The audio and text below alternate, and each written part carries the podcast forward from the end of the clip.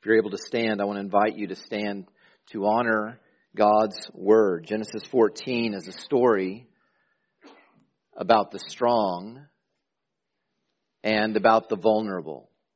About the strong and the vulnerable. I want you to see them. Genesis 14, I'm going to begin in verse 8 and read through the rest of the passage. Then the king of Sodom, the king of Gomorrah, the king of Admah, the king of Zeboim, and the king of Bela, that is Zoar, went out, and they joined battle in the valley of Siddim with Chedorlaomer, king of Elam, Tidal, king of Goim, Amraphel, king of Shinar, and Arioch, king of Ellasar. Four kings against five. Now the valley of Siddim was full of bitumen pits, and as the kings of Sodom and Gomorrah fled, some fell into them, and the rest fled to the hill country.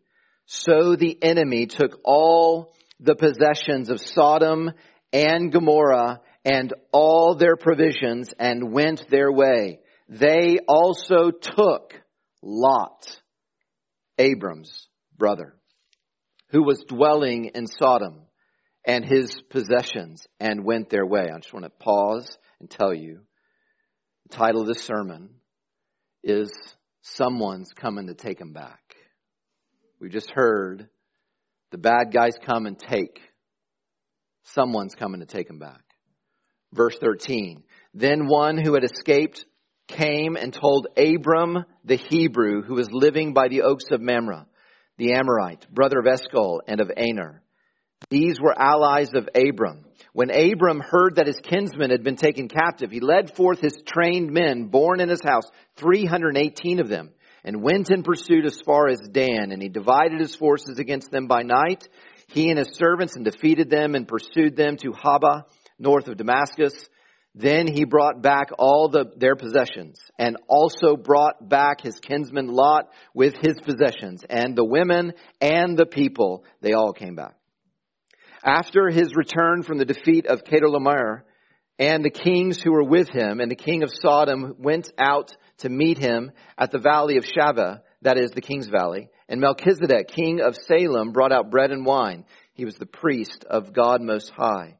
And he blessed him and said, Blessed be Abram by God Most High, possessor of heaven and earth.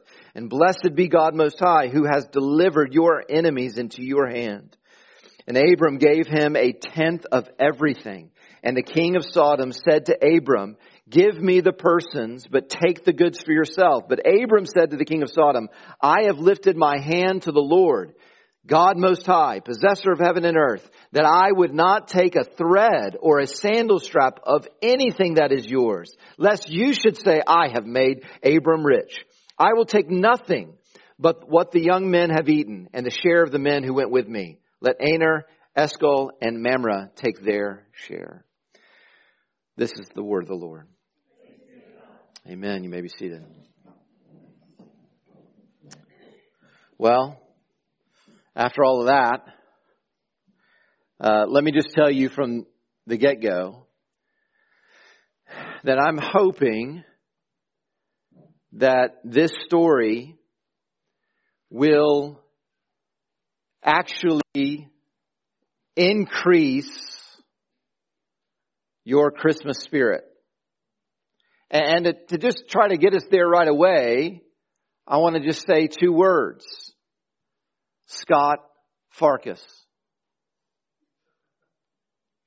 Y'all know Scott Farkus? He was that yellow-eyed bully in a Christmas story. You know the guy who wore the fox skin hat? The one who had a toady next to him, Grover Dill? Uh, if you haven't seen the movie, um, let me just tell you, the main character, Ralphie's little brother, was so scared of Scott Farkus that he fell down and couldn't even stand back up again. Scott Farkus is so terrifying he made Ralphie's buddies cry uncle every time he saw him. And one day, Ralphie had enough. And he took Scott Farkus down. this is my maybe pitiful. I'm feeling like it's a pretty pitiful attempt at this point to just tell you that bullies sometimes are a part of the Christmas story.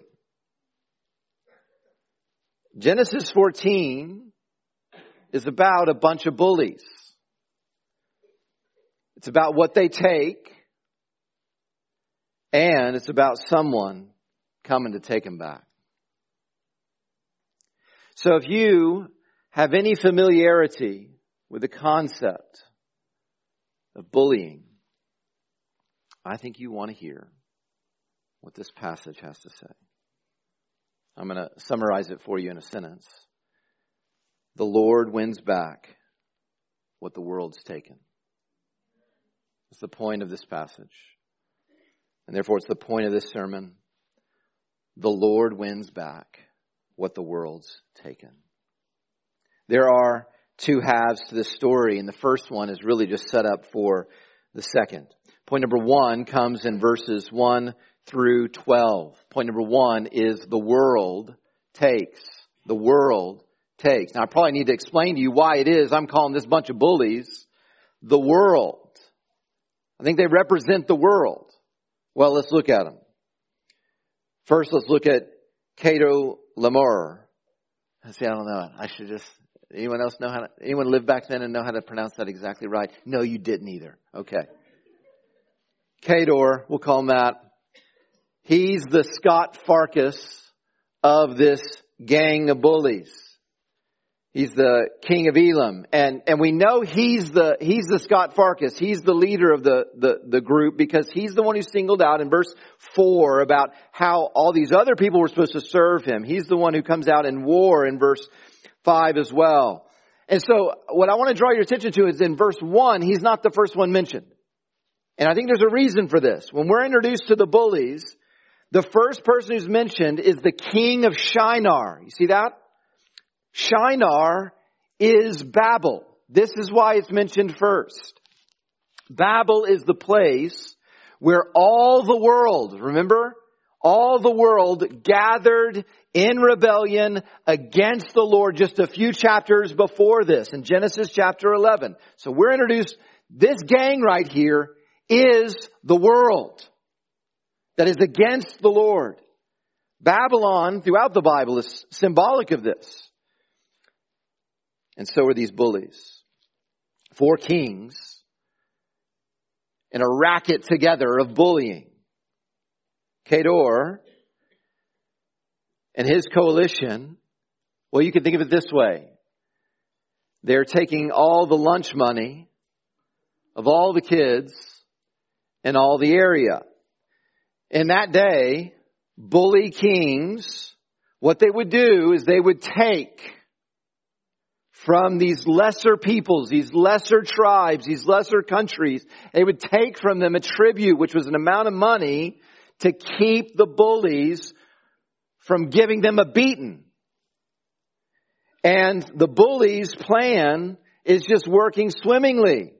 It says for 12 years. For 12 years, back in verse 4. For 12 years, this, is, this plan is working. The bullying is keeping the people at bay. But then a group of five kings, including the king of Sodom, well, they decide that they're tired of going hungry during lunch. So they don't want to keep paying off Kedor. So it says in verse 4, they stopped serving him in the 13th year. That's what that means. They stopped giving him money to pay him off. I think what he's thinking, the king of Sodom and his four friends, I think what they're thinking is, hey, look, we're five, they're four. That makes sense? They've got four kings on their side. We've got five kings on ours. They're thinking we can take them. Well, just to keep in our illustration here, five Randys the little brother of Ralphie. Five Randys aren't going to take down Scott Farkus's gang. And that's what this amounts to. The bullies in verses 5 through 7 you could say they send a message throughout the school district. And the surprise, Mr. Superintendent, is where they start to send the message first. Uh, you, you, would think that they would uh, maybe go to Graham High School and, and send a message to the big guys there, or, or maybe they would they would uh, they would go to Pioneer Elementary and start there, but they go way higher than all of them. The first message that they send is to NCTC's college students, you could say. The first one they attack is what, who's called the Rephaim. And they are described later as giants. That's how bad these four kings are. They fight and they defeat the giants. And then they make this tour all around the area, beating up everybody in verses 5 through 7. They take down the giants of the Rephaim, then they go to the Zuzim, then they go to the Emim, and then they go to the Horites, and they beat them up, and then they hand a beaten down to an En-mishpat, and then they defeated all the country of Amalekites and the Amorites. Knuckle sandwiches for all of them. And all of that happens before they come and they whip the five kings who've gathered together in the valley of Siddim. It says in verse 11, So the enemy in this way took all the possessions of Sodom and Gomorrah and all their provisions and went their way. They also took Lot. The world, in other words, takes. The world takes. And what this is teaching us is if you don't go along with the world taking from you, they're just going to come back and take some more. Now, all this bullying and even that failed rebellion of the five kings, it really is just set up for what is about to happen. Now, when Moses' first readers were hearing this story for the first time, they would be thinking of their bully. They would be applying this message to their thoughts of Egypt and Pharaoh. So even as we read, I think it's important for us to acknowledge that this fallen world has bullied all of us. I don't think any of us is unfamiliar with the idea that the strong terrorizes the vulnerable. I mean, who hasn't at some point in your life had the cool kid make fun of your failures? We've all experienced how the Lord's very good world, which is how the book starts, has gone very wrong. And Genesis 14 is coming to remind us that the Lord knows that the world takes. And He's going to do something about it. There's another movie called Taken. I'm not promoting this movie any more than I'm promoting a Christmas story. Uh, but Taken is this awful depiction of, I think, our world. There are these bullies, and they take young girls and then addict those girls to drugs and then force them into prostitution. The most famous scene in the movie is when they, they take one girl in particular. And she happens to be on the phone with her dad. And the bad guy picks up the phone, and then the dad says, I don't know who you are. I don't know what you want. I can tell you I don't have money. But what I do have is a very particular set of skills. Skills I have acquired over a very long career If you let my daughter go now, I will not look for you. But if you don't, I will look for you. I will find you. And then, well, he basically says, I'm coming to take her back. And then the bad guy who's thinking, no one can stop us. He just says, good luck. Spoiler alert, um, the dad came and he took her back.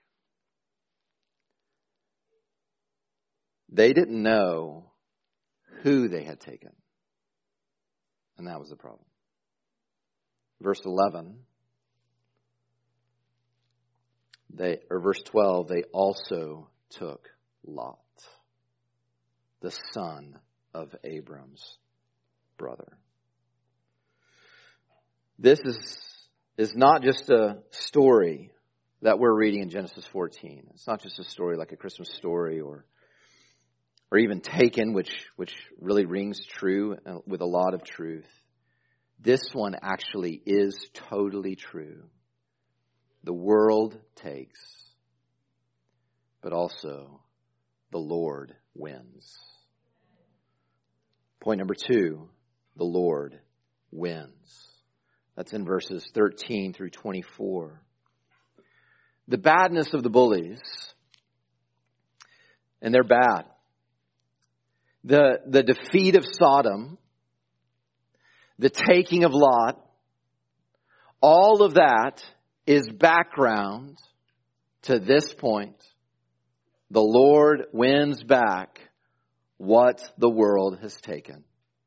You hear these words from uh, this man Melchizedek, this king of Salem, priest of God Most High, in verse 19, where he says, Blessed be Abram who has been blessed by God Most High, and blessed be God Most High, because He's the one who delivered your enemies into your hands. It's the Lord who wins, and He wins back what the, the world has taken. One of the key themes throughout the book of Genesis is this very thing. The Lord is so high that it doesn't matter how big and bad the bad guys are, no matter how evil they are, the Lord is constantly bringing out blessing in the midst of that kind of wickedness. And the Lord, at this point in our story, is doing all of His good through His man. This man that He chose, named Abram. Genesis 14 is highlighting for us the foolishness of what we saw last week in Genesis 13 when Lot had the pick of the land. And what he chose, he said, I'm gonna go, I can go anywhere I want. I'm going to Sodom. And here we are in Genesis 14 and we see just how foolish you were for picking Sodom. But he is Abram's kinsman still. Friends, this story is telling you this. If you distance yourself from the man that the Lord chose, you are only hurting yourself. This happens to Lot, and it's happening still today. Lot, by God's grace, has Abram for an uncle. And the Lord is going to do all of his work in winning back what the world has taken through his man, Abram. Abram also has a little bit of help. Verse 14, Abram, we're told, makes up this militia of 318 trained men. Now, the, the fact that Abram, who left everything behind in his homeland, and at this point in the story now has 318 fighting men in his household. All of that is highlighting the fact that just in a couple of chapters, the Lord has blessed this man greatly. But I think the main thing we're to see whenever we see 318 men is not enough. That's not enough. That's not enough to take down these giant killing bullies. No way can these few people stand against them. But if we are opening our Bibles, let's just remember what happens a few books later when 300 people should not have been enough for Gideon to take down 135,000 enemies. And we turn a few more pages and we would be reminded that 400 people shouldn't have been enough for David to take back all that the Amalekites had taken. Just mark this down, church. Not enough is plenty if the Lord comes with you.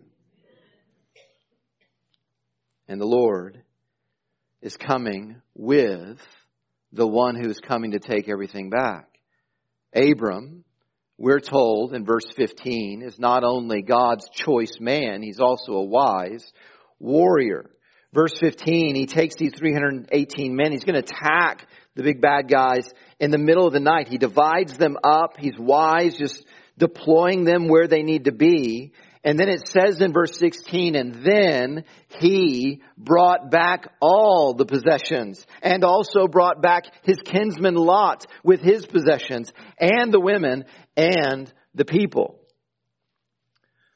Now back then, if you did this sort of thing and had that kind of victory, if you were a warrior, and you went off to battle, impossible odds, and you won all that was taken back. Well, you would come home and you would be honored.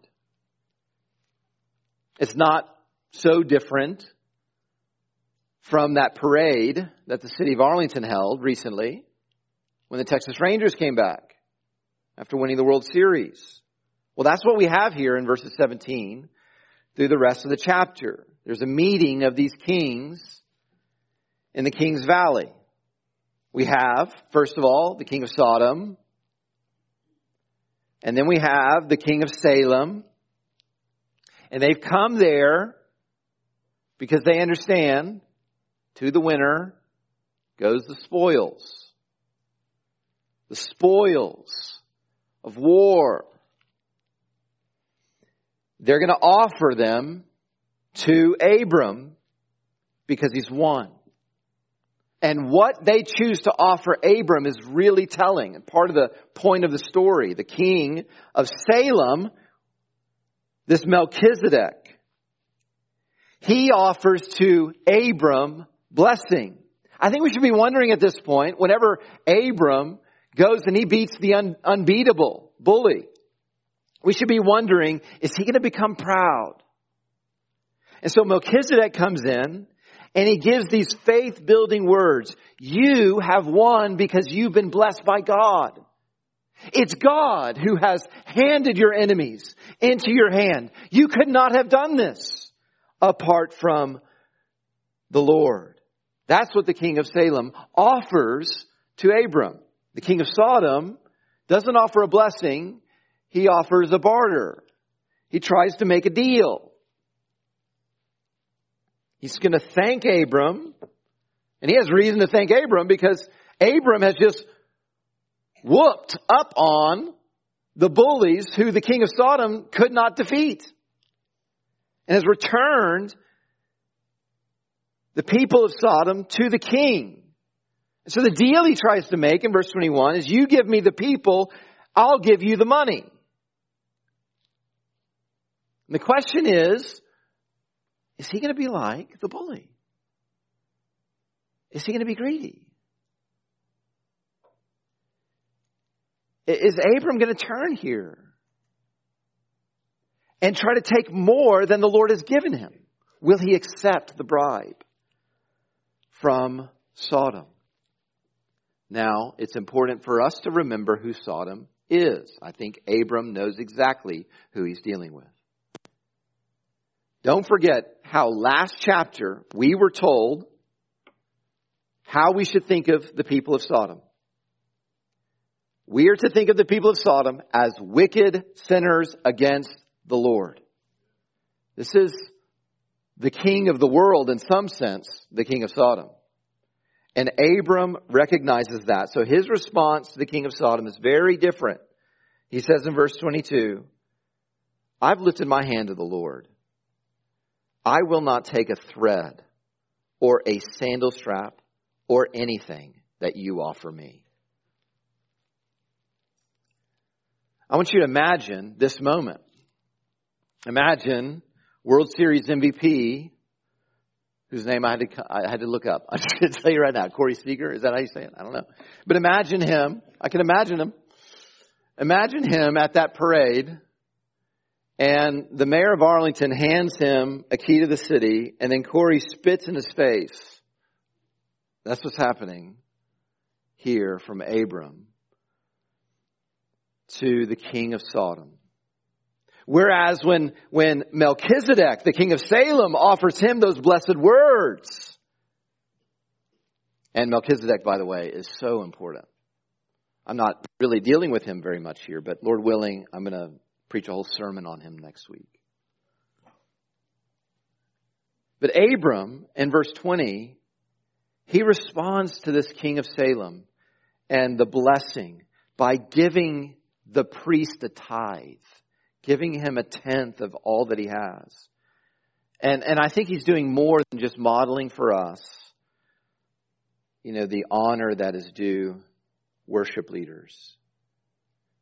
Abram is demonstrating a principle. This, this is what his giving to Melchizedek says. This is, you could, you could apply this to anything you give to the Lord. Everything we need is going to come from the Lord.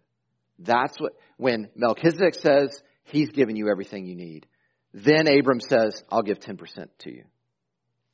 He's reflecting this idea. I don't have to keep hold of everything I've got because the Lord has, has given me everything and he'll keep on giving to me. He's also saying to the king of Sodom, we don't need anything that the world offers us. We won't take anything from the world. You have nothing to give me, world, because the Lord gives me everything that I need. That's what he's saying. He's saying, I believe what Melchizedek says. And his words are like, like timely delivered to him. I mean, you need someone like Melchizedek in your life. When, when things go really well, you need to be reminded it was the Lord who did it. And it provides this opportunity for him to believe it so that when more is given to uh, uh, Abram, he says, I'm not taking anything from the world. The Lord will give me everything I need. Well, I wonder if it would surprise you if I said actually that this whole story, what we see in Abram's trust, what we see in Abram taking on bullies, that, it, that it's actually just a setup for someone else. As the story of the Bible goes on, all of God's people are taken. They're taken by what the Bible calls a strong man. Satan, the God of this world, not just a king in the world, but the God of this world, has taken all of God's people and is holding them because they are now willful sinners and servants of Him. All of God's people are taken with the world, not just by the world. We're, we're all attracted to the things of this world. All of God's people are also taken by the world in sorrow. And so we come back to Micah chapter 5, that Christmas passage that started with the call to muster your troops. It's like get your dedicated men together because we're going to war. That says, Bethlehem, O Bethlehem Ephrathah, who are too little who are not enough to be from the people of kings. From you will come one who is to be king, whose coming forth is from of old, who is ancient. And then when he comes, it says, this promise of our Savior, who we celebrate especially at Christmas and his birth. When he comes, he's going to take back, it says in Micah, the rest of his brothers. He will fight in the strength of the Lord. And in the majesty of the Lord his God, he will trust. And all of his people will be safe again. and he will be great to the ends of the earth. What Micah 5 tells us to expect about Christmas is that someone's coming to take him back. You can say amen there. Amen. What Christmas is about is someone's coming to take God's people back. When God the Son came, He came to win back what the Lord or what the world had taken. And, and when He came, you, you know that He had some help. He had a few dedicated men. And over time, as, as Jesus ministered, dozens of dedicated men and women started to follow him in the mission that he had been sent to do. And yet the world took. The world took from Jesus. Even those who would help. One by one. They fall away. The God of this world. Satan himself not only tempts Jesus, but the God of this world takes one disciple in particular who then offers Jesus up. And a religious and judicial gang in this world takes from Jesus his claim of being faithful and devoted to the Lord, and they accuse him of blasphemy for claiming to be God. They took his boldest lieutenant, Peter.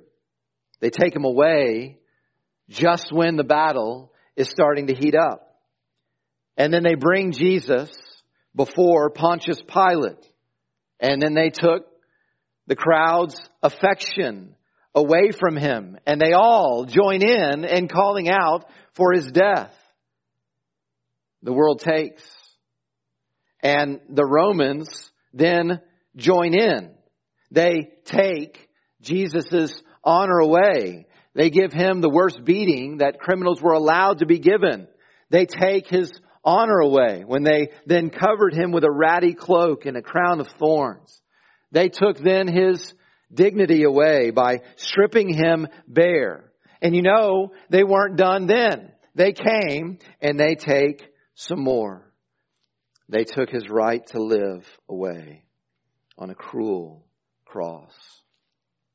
So Jesus, he may have been helped like Abram by a few early on.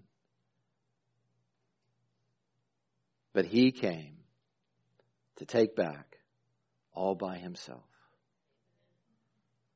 Little did they know that worldly gang of bullies who they were killing on that cross. Little did they know what he was doing when they were killing him. But we know. Jesus says he was entering into the house of a bully and he was going to bind him. It had to be him. It had to be him all by himself. Only he could get in that house. Only he could take on the biggest bully of all, the devil. Only he was not already taken by the devil. Only he was not in bondage to the world. Only he was not in bondage to sin. Only he was not deserving of death. Only he could bind the bully. And he told us what he was going to do when they killed him. He said, When I am lifted up, the devil's going down. And God, after his son died, gave him what his son waited on God alone to give him. He gave him a crown. He raised him from the dead. And now Jesus Christ is taking back all the people that sin and death and the devil had taken from. And what that means is if you've come here and you're realizing by the grace of God, that you have been taken with the world. I don't just mean taken by the world. I believe you, like all of us, have experienced sorrow and suffering in this fallen world, but you've been taken with the world. You've been attracted to the world. You have rejected the Lord. You have lived for yourself. And now you regret it. And now you know you don't have the power to stop it. You need a Savior. And I'm telling you, Jesus Christ came to take back what the world has taken, and He can have you too. Turn from your sins and trust in Him alone, and you will be His.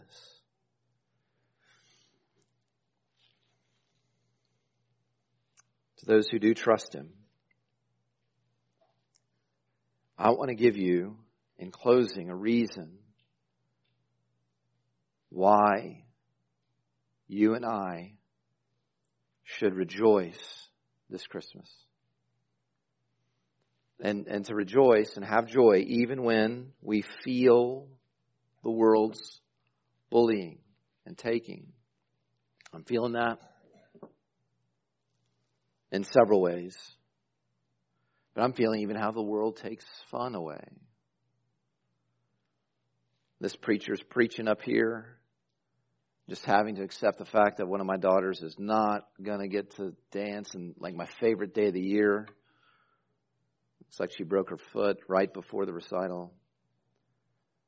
I know the world takes, and I also, I, I do know that the world takes a lot more from us than strong bones and the joy that comes from watching our loved ones perform.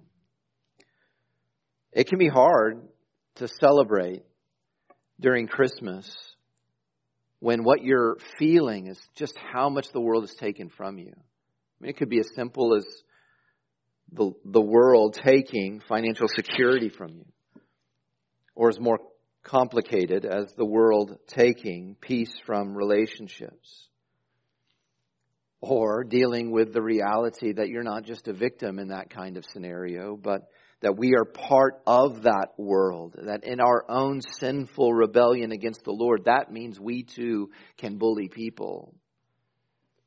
We can mistreat the people that we are called to love.